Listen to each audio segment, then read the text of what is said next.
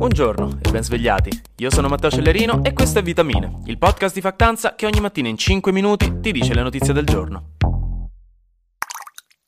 Si sta parlando tantissimo di un incubo che è accaduto a una mezza decina di persone domenica mattina al largo delle coste canadesi, dove un piccolo sottomarino di un'azienda che offre visite di profondità per vedere il Titanic, perché il relitto del Titanic c'è e sappiamo dove sta, è scomparso. Se ne sono perse le tracce, non si trova più. Questo ormai tre giorni fa e quindi sono partite stanno andando avanti da giorni le operazioni di soccorso che sono complicatissime. In pratica per ritrovare questa piccola capsula sottomarina si devono scandagliare migliaia di metri di profondità di mare in una superficie dell'oceano ampia migliaia di metri quadri, quindi si stanno usando sia navi da ricognizione della marina americana e canadese che aerei e cosiddette sonoboe, che sono boe che scendono nell'oceano e iniziano a emettere suoni nell'acqua per vedere in che modo le onde sonore tornano indietro, per capire se nell'acqua c'è qualcosa, detto in maniera semplice, sono dei mini sonar, con anche gli aerei che fanno avanti e indietro su pezzi di mare per captare segnale e sentire le sonoboe cosa dicono. Il problema è che questa piccola capsula di profondità ha un tempo limitato, circa 96 ore di autonomia per quanto riguarda l'ossigeno e l'elettricità per mantenere stabile la temperatura, visto che alle profondità a cui probabilmente si è dispersa la capsula caldo non fa.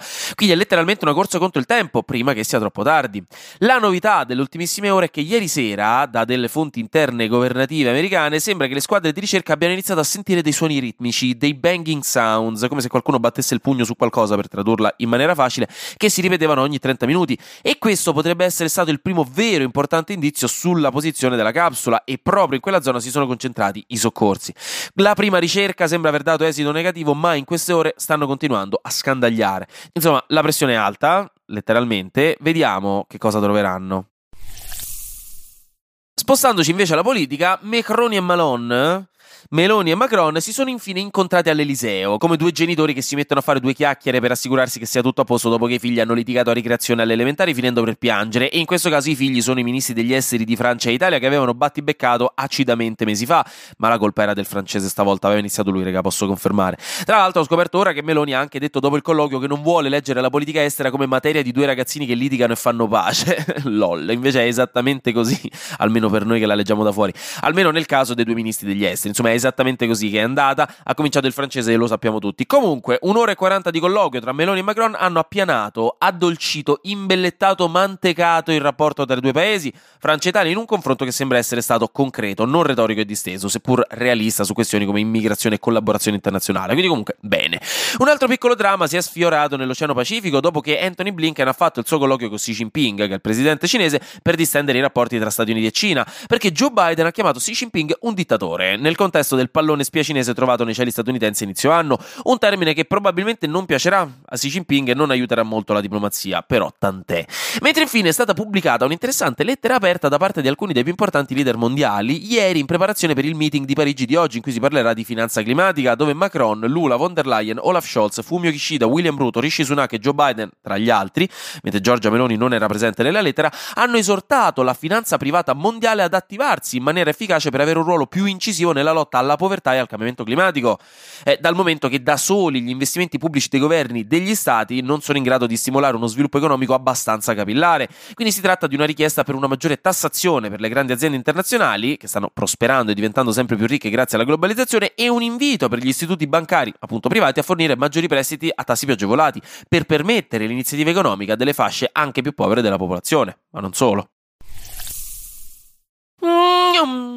Flash News. Il giornale tedesco Bild, che è il tabloid più venduto in Europa a quanto pare, ha mandato una mail a tutto il suo staff dicendo che qualche centinaio di persone verrà licenziata nel nuovo programma di taglio dei costi da 100 milioni di euro e che moltissimi ruoli verranno sostituiti dall'intelligenza artificiale e non esisteranno più, come per esempio editor, sub-editor, foto editor e staff del settore stampa. Pensate di ricevere una mail così lunedì mattina dicendo che ChatGPT vi ruberà il lavoro, che bello. In Islanda hanno deciso di sospendere l'evento annuale di caccia delle balene per tutelare la popolazione marina di balene e anche perché questo evento non rispetterebbe la legge sulla protezione degli animali islandese, quindi top, mentre infine Andrew Tate, il misogino più famoso dell'internet, è stato ufficialmente incriminato dalla Corte romena per stupro, traffico di esseri umani e associazione a delinquere per sfruttamento sessuale, quindi subirà un processo in Romania insieme a suo fratello.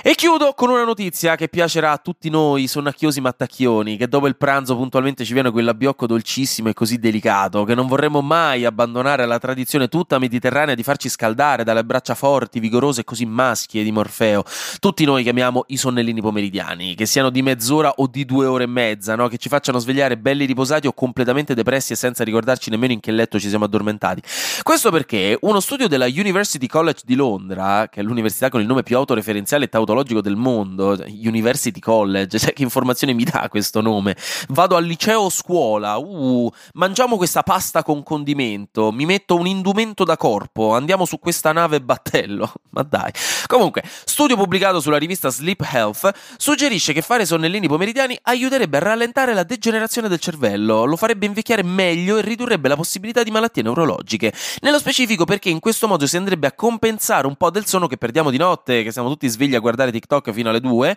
perché il poco sonno è una delle cause principali dei problemi neurodegenerativi. Quindi sonnecchiare il pomeriggio, che è una tendenza genetica, eh, non tutti riescono a farlo con naturalezza, può portare tra i 2,6 e i 6,5 anni di invecchiamento del cervello in meno alla fine della fiera. Quindi top, insomma, ricordatevi che Dormire è importante e sano, non c'è nulla di valoroso nel dormire poco, se potete, regà, dormite, è bello e fa bene.